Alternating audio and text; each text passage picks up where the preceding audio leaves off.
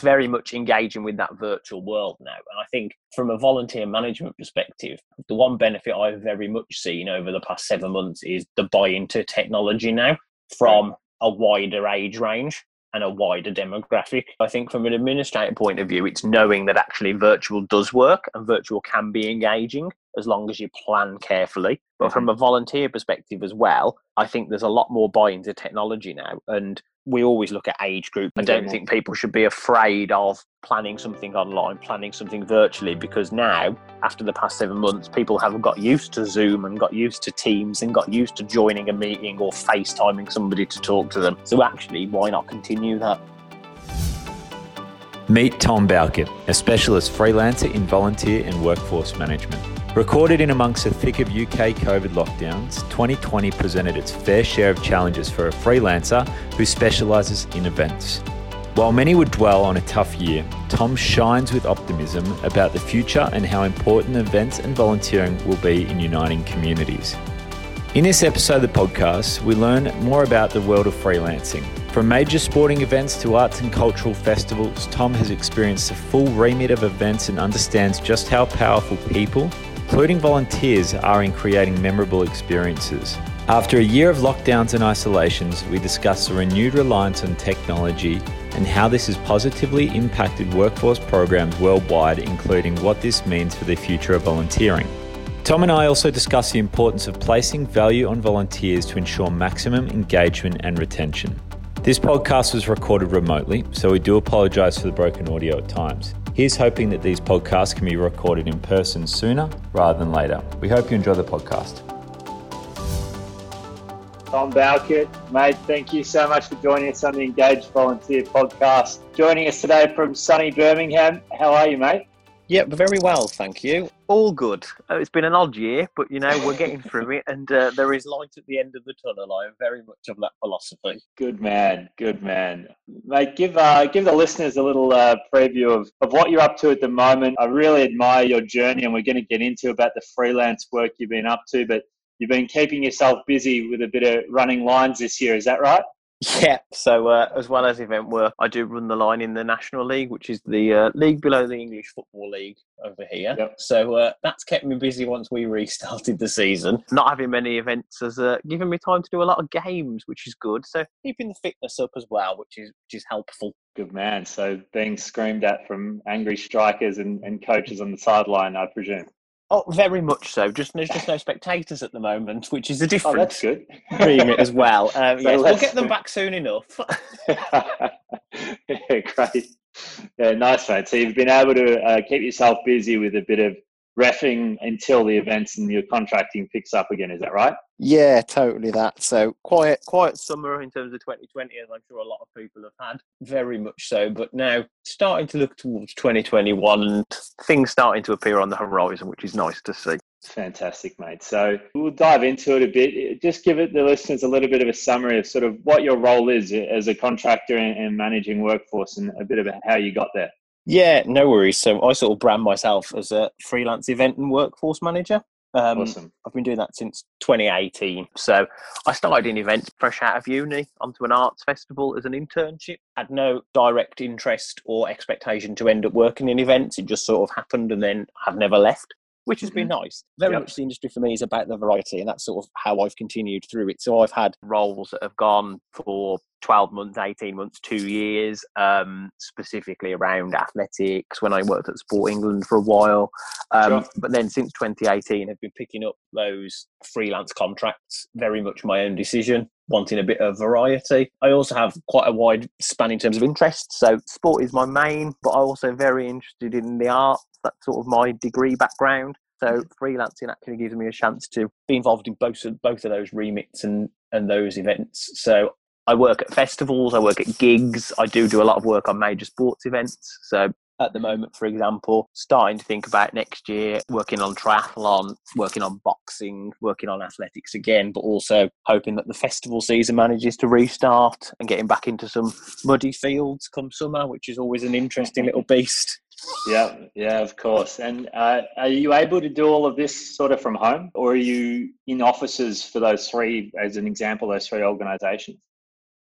Um, so I do do a lot of work from home. So I think the one benefit for me is this year hasn't been too different in terms yeah. of what I've been used to for the past few years. Working from home is a big thing, but normally I try and balance that with going and spending some time with those organisations in the office, mainly sure. to get to know the teams, but also it's a change of sort of environment and a bit of variety for myself, if I'm honest. Mm-hmm. Um, obviously, sense. very similar with site visits and things like that. Haven't been able to do any of those this year, but hopefully mm-hmm. they will appear again. But yes. yeah, the work from home thing is something I am I am well versed in, shall we say? Good man, nice one. So next year seems to be picking up. What is the vibe you're, you're seeing over there in the UK? Obviously, tough going into lockdown at the moment as we talk in December, or or maybe just coming out of it. What's the scenario over there at the moment? as of today, we are out of a lockdown and in a tiered system. So we're in three tiers, three sure. being the highest, which is very high, two being high, and one being medium. The majority yeah. of the country is in high or very high, which basically means no real social interaction with anyone outside your household. If it is, it has to be outdoors. Tier three itself also means closure of things such as arts venues, which is obviously still having an impact within the events world. Course. The one biggest downfall for us in terms of events was the original plan in terms of the comeback after the first lockdown events was very much in the last part of that in the original plan of October. So events, mm-hmm. conferences, meetings could restart, and actually we never got to that. Sure. The situation sure. got worse, and then we ended up having a second lockdown. But yeah today is the day whereby you know we're sort of a little bit happier. Yesterday, the first vaccine was administered to someone in the UK, so mm-hmm. that that's a positive thing, and I think that has sort of started people thinking now that actually next year might be possible in terms of delivery.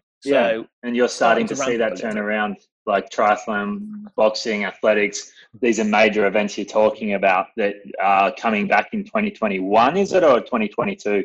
Yeah, so 2021. I think what we've had right. confirmed already is the fact that events will happen, be they behind closed doors or with spectators. So yeah. I think there are certain things that now they go, we can function, but we may not yeah. be able to function with people paying to actually come and see and functioning within a COVID secure environment, which is mm-hmm. changing our remit very massively, especially within the workforce world in terms of numbers, requirements, specifications, guidelines, which is an interesting thing actually looking at it and how each organisation looks at it from that perspective. But then there is sort of hope later down the line actually that we could actually do some events with spectators, be that late summer, middle of summer, if we actually get to a point where people are vaccinated and actually that's yeah. an acceptable thing to do within the guidelines but it just means everything has to have a rather flexible plan at the moment Got it.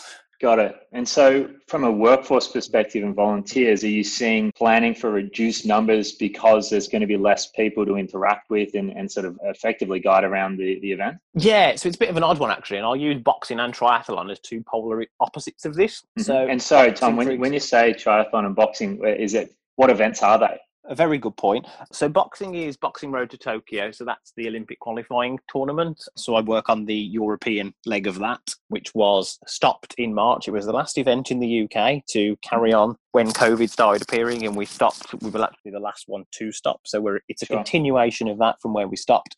Triathlon is the AJ Bell 2021 World Triathlon Series. So it's a yearly event, part of the World Triathlon Series. Next year's also got a Para Series event as well. So that's yep. in Leeds and that's June. So boxing's in April, towards the end of April, and triathlon is in June. Nice one. Um, yeah. So in terms of remit, it's, it is interesting because boxing is in an indoor space, and the remit at the moment very much is from a workforce perspective, the minimum amount of people to deliver the event and behind closed doors. Sure. But within that, we have to have a contingency plan of if we had spectators, who else would we need? Mm-hmm. And then can we include a volunteer program to engage with the people who were volunteering originally when the event was happening because we really don't want to lose them but then also what roles can they undertake that are additional and worthwhile but at the same time not necessarily essential mm-hmm. triathlon actually having looked through the specification a couple of times now there are probably more volunteers required for triathlon than in the previous version interesting and that's interesting. because of the way the site is set up because of what we think covid guidelines may be that actually there are other elements of the event that we need to consider and we may need to populate with people but also we want to make sure that within that remit people are looked after properly Sure. And, and includes, people being being oh sorry, you're going to say people, but I'm presuming athletes and people coming to watch. Yeah, exactly. So again, sure. there's a stage plan with that in terms of whether it's behind closed doors, whether the spectators, yep. and that will all be worked out within guidelines. But again, it's actually looking after the volunteers and making sure that you know they are covid compliant with what we need but also that actually that may put extra pressure on them in terms of roles and functionality. So we give them shorter shifts longer breaks and actually we're managing that a little bit more proactive than perhaps we have been in the past. Yes i understand. Yeah okay. Interesting. So you're seeing uh, a reduction potentially but also maybe an increase. So it's probably difficult for a consistency there for, for people listening to go, oh, we're looking at this for, for 2021, isn't it? Yeah, I think that's the big thing. I think you know the the world of events. Nothing is necessarily the same, even if you do the same event twice. Of course, um, I, I, very much always fall into that mantra, but I don't think you can compare one and one necessarily no. in terms of remit and structure and requirement yet, um, because mm-hmm. also people have very very different interpretations of whether they will volunteer or not, and I think that's something nobody quite knows yet in terms of yeah there will be a lot of people that want to come back and volunteer, but there will be certain people that go, I'm still not comfortable in that environment. And we have to plan for that, but also, you know, know that that's perfectly acceptable from our point of view. Mm. What are you in that situation? Let's say you're going back out to your volunteers for a triathlon and you're getting a lot of people saying, I'm not really comfortable or confident to come back have you started thinking about what you're going to do to entice and effectively to sell to volunteers to say we're going to look after you have you started thinking about what you can do to look after them yeah so i think very much for me has been and the policy for me is very open and honest in terms of what they're doing and what the expectation is i do not fall into the category of trying to mold a role to something that it will never be um, I think sure. you can sometimes oversell sure. yeah, what a volunteer role will be. Um, so it is being very open and honest about that from the start. I think the big thing for me in terms of going out for recruitment is also being very honest in terms of at this point, triathlon, for example, is in seven months' time.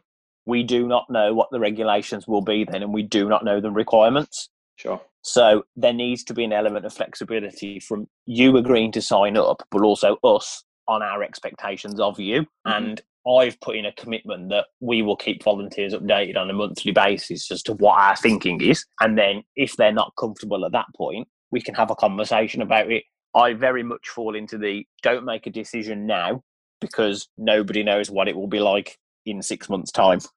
Of course. Are you starting to think about online training and induction for COVID safe, yeah. um, you know, reasons, this sort of thing? I'm sure you. I'm sure you're all across it.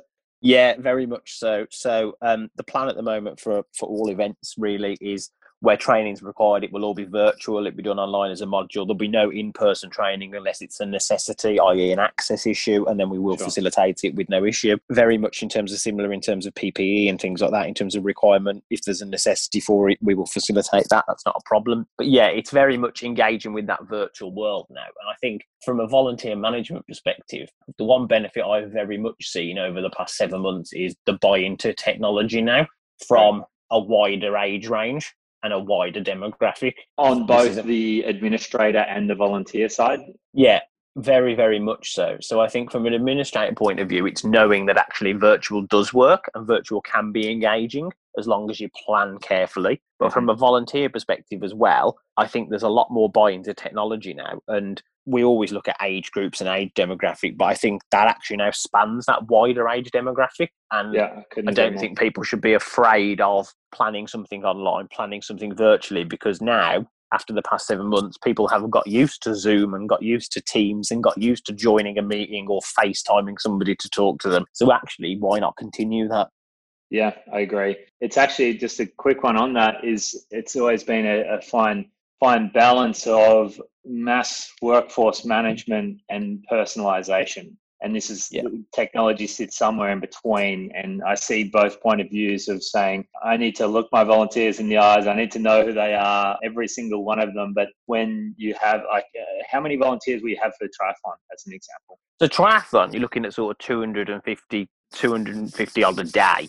So that yeah. over over two, three days at least. That could be different people over different days, the same people again and again and again from from very different areas. Yeah. So you're expecting probably 500 plus individuals sort of involved in the process that it's very difficult for you to personally know and communicate individually with every single one of them. And that's where technology plays its part to ensure that they are communicated to.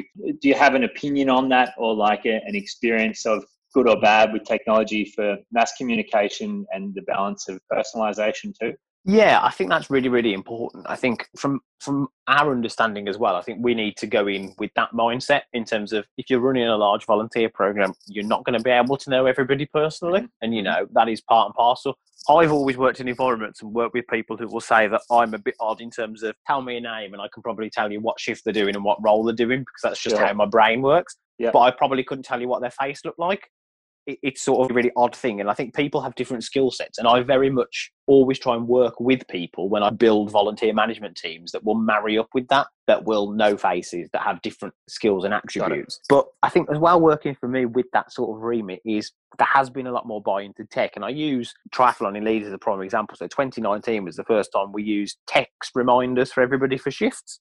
Mm-hmm. So, you know, everybody got a text the day before to say this is your shift and you know people were like oh this is great you know i don't even need to think hmm, about what i'm doing. i've been texted and told what i'm doing. So no matter the age group or demographic because everyone's text messaging. Exactly and i think that's the big thing in terms of knowing where you can get easy buy-in from people with tech. Mm-hmm. don't put it out as something that's big and scary because it really isn't and i think a big thing for me even building applications make them as simplistic as possible even if they are using sophisticated technology Mm-hmm. The back end yeah. that you see can be as complicated as you want and you're comfortable with, but front front facing for volunteers, make it simple. Totally. Yeah, couldn't agree more. Yeah, and and put it on a silver platter. Um, I think it's yeah. just they're they're giving up their time. Don't make them give up triple the amount of time just in order to, to jump through hoops to to do it. Exactly. Yeah, I that. It, exactly that. And I think the other thing with that on on applications is include information that you're going to need and use. Don't think about oh I need this question. I need reams and reams and reams, and actually you're never probably going to look at. Yeah, very good point. I think that's the, the, hopefully the death of the bulk PDF briefing that's 30 pages long. yes. been a slow death, but I'm hoping it's coming quickly now. It's just, just about personalizing and making it relevant for the specific roles people are playing. And I hope that soon enough, you, you mentioned the online training element too, about shift training, hmm. shift specific training instead of reading i understand sometimes there's resource and time that goes into this too but maybe the more major event side and, and major charity side perhaps um, for specific roles you only need to build these um, specific role trainings out once and then you have them forever right? So um, that's something i really would love to see as a hopefully an outcome of covid in a positive sense. I think that's a really really good point and i think the, the, the buy-in for that as well is the sustainability aspect now that is so massive totally. within the events remit that actually it's a really easy win for us. You know, do you need a paper handbook for everybody? No, you don't. Do it digitally, do it on an app, do it virtually. You know, buy into that sustainability factor. That's so important now. Mm-hmm. Correct. Yeah, incredibly. We could talk a, a long time about sustainability of events and, and not just the workforce side, but everything. It's a changing landscape at the moment. Now, Tom, I, am really interested in, in the journey you've created for yourself. I, I really respect the, the journey you've taken and the positive attitude that you bring with it. So, for any sort of volunteer manager out there, how do you go about, I guess, having the confidence, probably firstly, in, in taking the leap of not maybe having the secured nine to five job and trying to win, ultimately, win and sell yourself to organizations to say that I'm the man to or, or woman to look after your program? Yeah, I think that's a really, really good question. And I often get it banded at me that freelancing is a lot about who you know, not necessarily what you know. And to some degree, that is 100% mm-hmm. correct. It is. We don't shy away from that. But it also does take a lot of effort and a lot of work to actually find Cre- opportunities. you know. exactly. Yeah. What you know creates who you know. Yeah exactly that. And it, it is it is that balance of both in terms of especially in a realm that you're confident in and you know you have the skill set in but then actually once you dig into the specifics it's something very different. And that's the remit i've always gone down in terms of you take away all the shiny stuff about what an event actually is there are always the basics of an event and the basic roles that have to operate for that event sure. to function no matter what it is. And one of them will always be around workforce management. And I think once you detach the specific sport or the specific arts element or the specific cultural element. They run very, very similar in terms of how they're set up. And sometimes you just need to have that the ability to sell what that is without the, the fancy stuff around it and the importance of it. Makes and sense. for me, I always go in with the caveat of people make an experience, people make an event, be that staff, be that volunteers, be it spectators. Without any of those three, events don't happen and events don't function the way that you would want them to function. Well, 2020 has been strange for that, hasn't it? exactly that. And it, it's proved a point in terms of people have missed things like festivals, like going to football matches, like going to gigs, like going to stadiums. And there's been such a will and campaign of getting fans back in. And that's a prime example of it. I think yeah. for me, in terms of going about opportunities, I very much fall into the category of know what's coming up. So I will be thinking about now 2022, 2023 in terms of major sports events, mm-hmm. major gigs, you know, festivals in terms of what might be on the horizon so that you can actually start thinking about them in advance. Mm-hmm. And then knowing how they're going to be delivered, who they're delivered by, but then also knowing your own worth for me is very, very important in terms of what can you offer within mm-hmm. that role. Mm-hmm. And there are certain roles that I will happily do that aren't necessarily within the specifics of my skill set because it balances out with what I enjoy and what I know I'm good at. And within the freelancing world, it is that mix of you apply for certain jobs like you would with anything else. It's a temporary contract. Some of it will be you've worked with somebody on a past event, another event comes up and there's a role that needs doing and you fit it. So you have a conversation about it. Yep. And it's getting that balance for me is a big, big thing. I think the sort of events I work on are all normally within a very similar time period. I'll be very honest in terms of delivery. So from sort of May to September, my diary goes back sure. to back and I don't stop. And it's about getting the balance right for what you want to do, what you need to do financially, be honest. Mm-hmm, um, of course. But then also what might benefit you a little bit further down the line as well.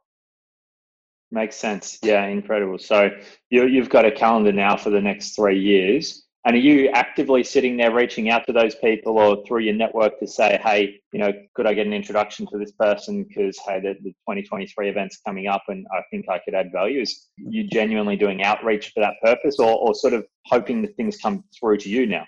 I very much fall into the outreach category in terms of yeah, make your own opportunity. Fantastic. I think that's the best thing to do. Um, and because the worst that can happen is they say no, but then yeah. you haven't tried and you're never going to know and that for me is really really important of actually banging on that door. Because there are some door you know some opportunities i've had over the past two years that i never would have thought would have actually come to light and they have. I think one of the other things for me is workforce management and volunteer management is my speciality and that's what i've been doing for the past nine ten years. But my freelance work i balance that with other things. So i do a lot of ticketing operations i do a lot of event control management i do a lot of spectator services work because i've always fallen into that liking variety and sure. I am more than happy to rock up at a gig and work a gig in ticketing for one day as a nice change than running a volunteer program through process planning delivery for six yeah. months. Yep, I understand. Uh, good to have that flexibility of skill set for you, and I guess a, a mind refresh probably from the day to day. Yeah. For for those listening, like it can be tough, right? Sitting back and reaching out to someone you've never met before. Like any advice for those people, being like, just need to take the plunge. So I very much did that in 2018. So I finished an 18 month contract on an athletics event and was like, what am I going to do now? And I could have happily sat and looked for more jobs that were more long term, but I thought, you know what, I'm going to give freelancing a go. And yeah, it's hard at first. It definitely is. But you'll already know people from events that you've worked on in the past and that experience. And I also very much fall into the volunteer at events, look to help out where you can, ask if there's anything you can do just to get those contacts. People say sure. it's about gaining event experience, and yes, 100% it is, but it also gets you to know the people. Mm. And if you do a good job, people do genuinely come back to you. That's how it works. Um, Very good point. You know, I also don't fall into the category of I haven't done an event management degree. I did a drama and English degree at uni and totally fell into events by accident. But mm-hmm. 10 years later, I'm still doing it because I love it, but also because it's, it's built my skill set. So don't think that you're tied down by, I don't have an event background, or if I do have an event background and I can't find the opportunity, just think mm. about actually, is there something I could do that's similar that might actually mm. benefit me a little later down the line? And never be afraid of asking people. I think, yeah. especially in the world we're in at the moment, which has been a hideous 2020, and so many longer term opportunities and permanent roles no longer exist because companies just financially haven't survived. Events will come back and people will want to attend events. So actually, from a freelance perspective, 2021 and 2022 could be very rich in terms of opportunity. Mm, interesting insight, mate. That's really, really great. Yeah, I appreciate um, that, and uh, hopefully, people listening will will get a bit out of that as well. Are you you uh, just to touch on something before, like the events are wanting to come back? What is your initial gut feel on volunteers wanting to come back? I know we've kind of touched on it a little, but from your early indications, do you think people are keen to volunteer, or is there a lot of nervousness, especially in the UK? I think it's a combination of things. I think volunteers traditionally fall into that category of wanting to volunteer at many things and they will have had a very quiet year. So I think there definitely is a will to get back into things, but I think there will need to be precautions and mm-hmm. traditionally events that I will work on as workforce sort of volunteers genuinely, and this is not a very general rule, fall into sort of the categories of your students, your younger people who volunteer for experience, or older people who have more time, and then the people who want to actually volunteer at the specific event it is. So they like the sport, they're part of the area. And I think that as a demographic is very interesting in terms of obviously the older age group is more COVID high risk, but I actually think people will want to return. And I think it's mm-hmm. really important for us from a workforce management point of view to get that balance right in terms of finding opportunities people are welcome to come and do and can engage with and letting them make that decision. You know, we need to make sure that it's built into safety plans and regulations and however we run an event because people will want to come. And I think we need to make sure that we're treating everybody in a very, very similar way. That's really, really important from my point of view. I think yeah. very, very similarly with not wanting to return, we have to go, yeah, that's totally understandable. It's a totally different situation.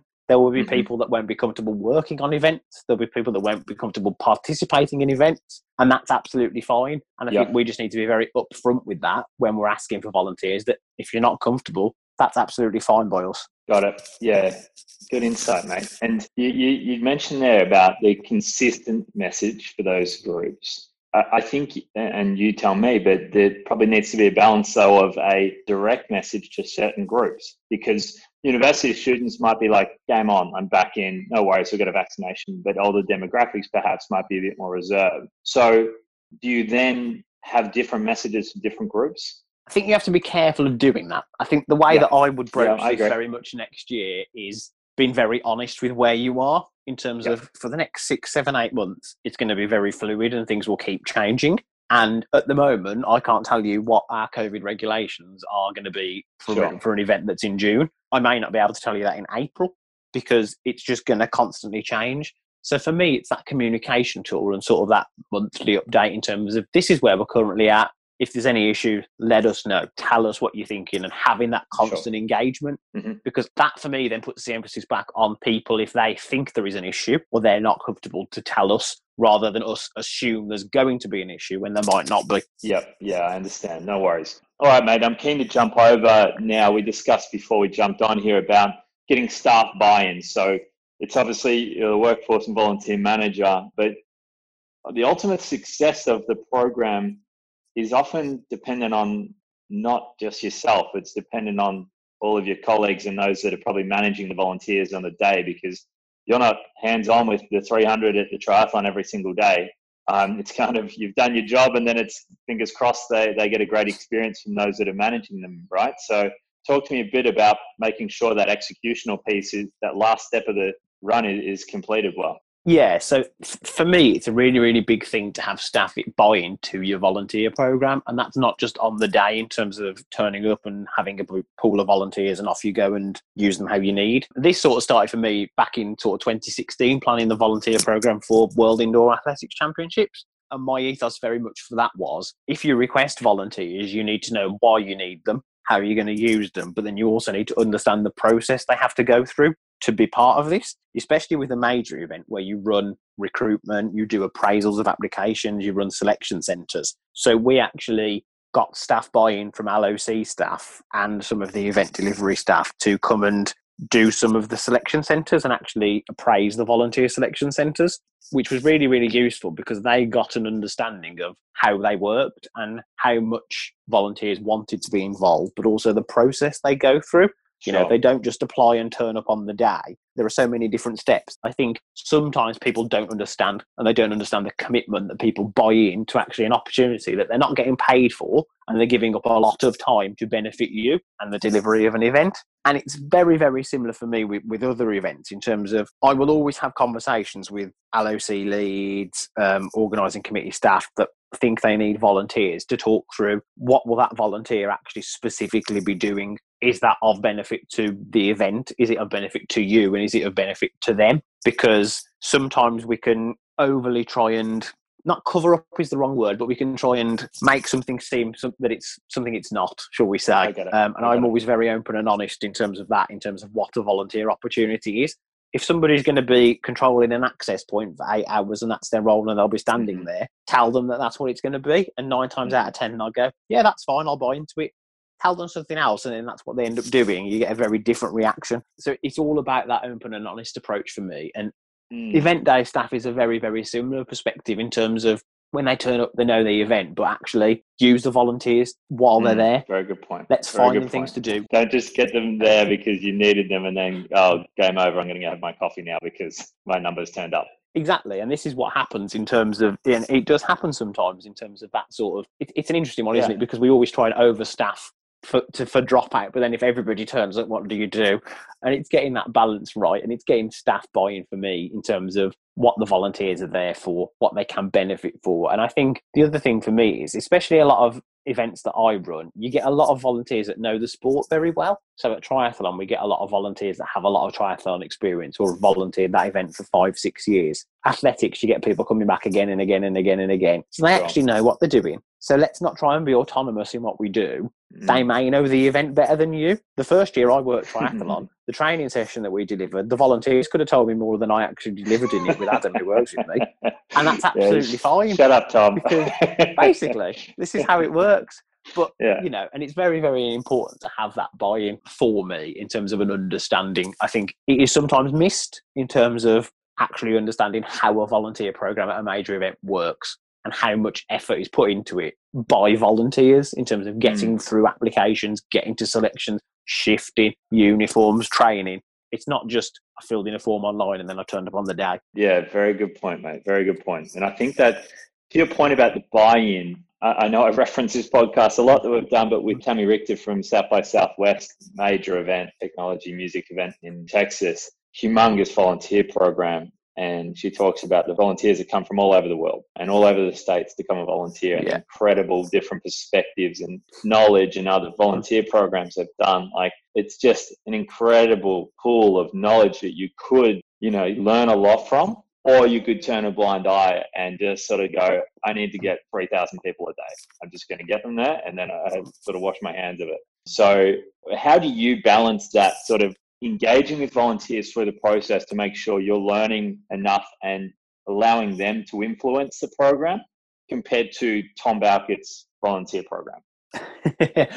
I think a prime example of this is being freelance and doing a lot of events that I don't have any knowledge about. Sometimes it is very volunteer led. So sure. triathlon being an example of that. The first year we did triathlon, I went in and went, yeah, everybody's got to come to a training session. Well, actually, we did a training session, and most of the people there knew all the information because they volunteered for four years in a row before it. So mm-hmm. then the next year we go back and go, okay, you only need to come to a training session if you haven't volunteered or if you want sure. to. It, it's getting that balance is very, very important for me in terms of events that happen again and again and again, have the same people again and again and again, especially from a volunteer perspective, it will. And I always try and get that married up with new people. I think it's important that, you know, your workforce is sort of split 60 40 in terms of experience and sort of new people so that you've got that turnover and you've got that freshness is important. But then whilst they're there, pair them up. Let an experienced person pair up with a new person. Let them tell them about what the event is. Don't try and think that we're there to tell them how to do their role. I think that's a big thing. We're there to assist them in the role. But actually, if they know the role and it's the same that they've done in the past, let them run with that because mm-hmm. they're going to know it and know how to do it and probably add more to it than you ever could. Mm. I think that sort of management side of it is really, really important for me in terms of seeing what volunteers want and need early on and actually getting that understanding of who's volunteering and not specifically but groups of people what is your demographic where are they coming from so that actually you have those conversations. And that sort of, for me, has always helped later down the line in terms of knowing what to expect as well. Yeah, yeah, yeah. Brilliant, mate. That's a, it's a really good insight. The, the on the ground, making sure people are working together for knowledge sharing. And you, you touched on there about the 60 40 number. I'm interested in your opinion on retention as a success factor. How much weight do you put on retention? So traditionally, with events that happen again and again, yes, I do do a lot of one-off events, and the difference with one-off events is very much they're there once, make it a good experience, and then find the opportunities that they can go into afterwards. I think that's part that sometimes get missed in terms of I will always build a volunteer program and look at the bit after I hate the L word. I hate the legacy word. It's one that gets bandied around so much.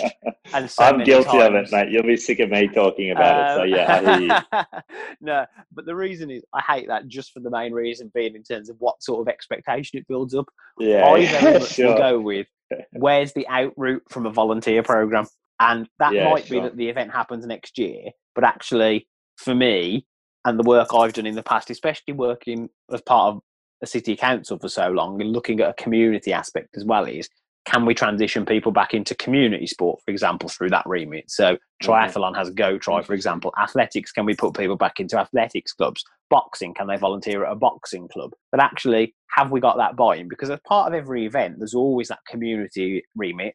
There's always that element, one way or the other, in terms of how do we engage community aspects, you know. But actually, where do they go afterwards? Mm. So it's great that we can retain people and we can look at people and I can look at my sign-ups for the triathlon in 2021 versus 2019 and go, right, how many people have we still got? And yes, we want some of the experience, but actually, if I'm getting new people in and still hitting the numbers that I need, that for me is a good thing because we're engaging with a wider audience. Mm-hmm. I'd start to question if we missed a lot of people. Okay, is there something we're doing wrong in recruitment or marketing or actually what the event is now offering? and probably look at that. But it's not a major red flag for me to start with. If it becomes one, I think we do need to know when and how to pick it up. But I think opportunity needs to be available for everybody. And I very much fall into that category of just because you've done something for the past five years doesn't necessarily mean you're going to have to do it for a sixth year. Try and do something different.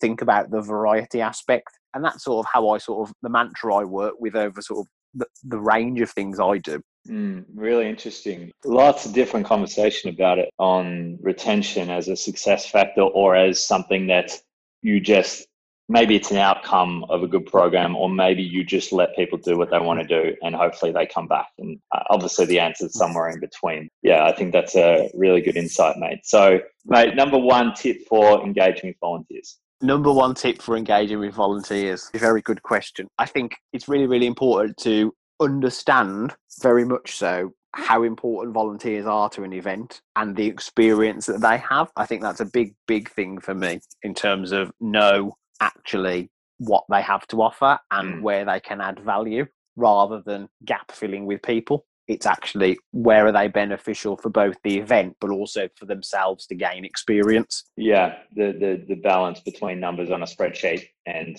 individuals and what they're going to get out of it. And not then well it's so great this podcast you've been so about what their experience is going to be on the event but as well yeah. like what they can bring to the event it, it's, yeah. such a it's, you're looking at it in such a deeper way perhaps than maybe many others do where it's talking about just filling filling roles too and it's an easy trap to fall into with mass workforce management when you need hundreds thousands of volunteers to get into the trap of saying we just need holes filled where a lot of what you're talking about is is really that personal both what can we give them and what can they give us like their individual skill sets and experience yeah very very much so you know it's being open and honest with what that volunteer role or opportunity entails but also yeah. allowing them to grow and develop within it i think yeah. you have to be realistic with that if you need a thousand people two thousand people it changes the dynamic of that and you need to understand where you can actually approach that in a way because there'll be loads of times that you can't. With a couple of hundred people it's a lot easier to do.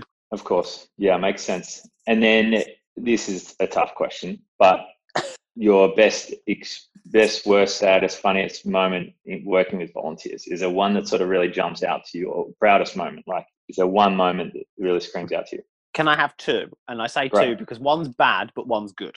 So when we did World Athletics Championships, the indoors in 2018, it was when the UK had the beast from the east, um, and the weather was oh, horrific. Oh, yes, but yes. In the in the best mindset, we thought it's in an indoor arena. We'll plan for everything, but it's indoors. So on day three of that event, the um, roof in the arena above my volunteer centre actually started majorly leaking. There was a monsoon, I think was the term, because the snow on top of the roof had actually made the roof cave in.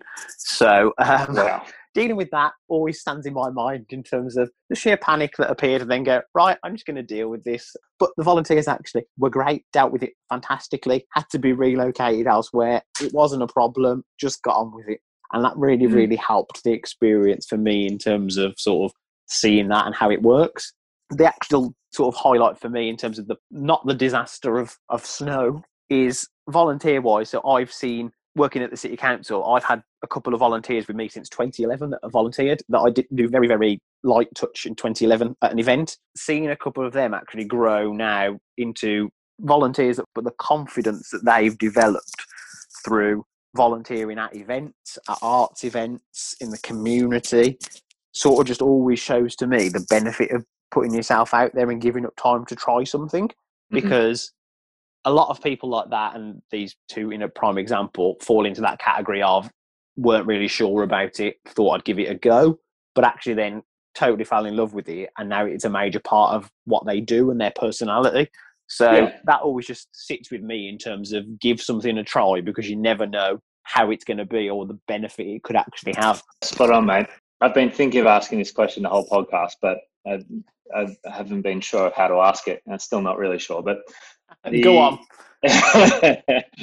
you mentioned obviously different demographics, right? They all have their own reasons for volunteering. But to you, why do people volunteer? Is there a overarching reason people volunteer?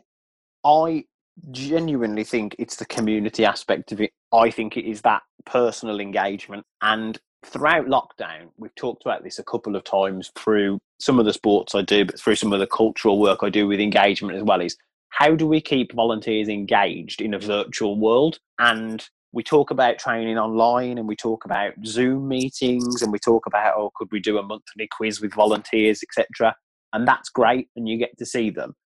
But volunteers like that community ethos in my mind. They like, especially at events, they like the camaraderie of coming together to deliver something that is deemed a major event, is a major thing to deliver but it's the people. And that this comes back to what we talked about at the start. They like engagement with people. And that for me is the biggest thing. And I will always, and my ethos of work is you put the people first. And that's how I've always worked. And in any role that I do, it's put the people first. Think about why you're doing something and the benefit to them. Very good, mate. I, I, I would agree. Mm, last question, mate. When you're sitting at Christmas lunch, uh, looking back on the year that was, this year may be different to most. What does success look like for you personally in the work that you do? I think that's a really interesting question. And I'll be very honest with you, I am probably one of the worst people in terms of reflection because yeah, once yeah. something's done, I'm literally the next thing go, yeah. or I'm working on three things at the same time. And I think that's one of the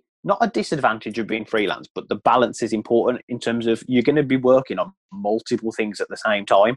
So sometimes you just don't actually go, well, let's think about what has happened and reflect on it. And prime examples for me of that is things that happen every year that I'll do a week's work on, I might not think about until I turn up the next year and go, oh, yeah, what happened last year? So, personally, one of my developments, as it were, is to actually, once something's done, is to sit down properly and think from my perspective, what did I do well there and what could I develop? Mm. Especially mm-hmm. last year, I look at getting through the start of 2020 was great, busy, and had a lot planned, but actually everything came to a grinding halt as it did with everybody. But getting through that and now seeing that light at the end of the tunnel is such a massive thing. And yes, there's still a massive, massive way to go and things will still change. But the fact that people are still putting buying into events now and things are starting to appear is just what we sort of hold on to now. That glimmer of hope is there. Mm, yeah, fantastic, mate. Well, you don't need to be modest because I'll take it for you.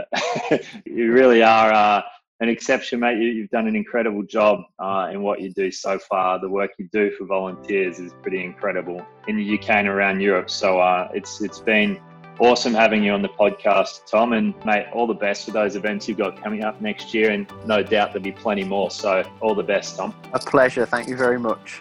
Good on you, mate. Thanks again. Thank you so much for listening to this episode of the Engage Volunteer podcast with Tom Bowkett. We hope you enjoyed it.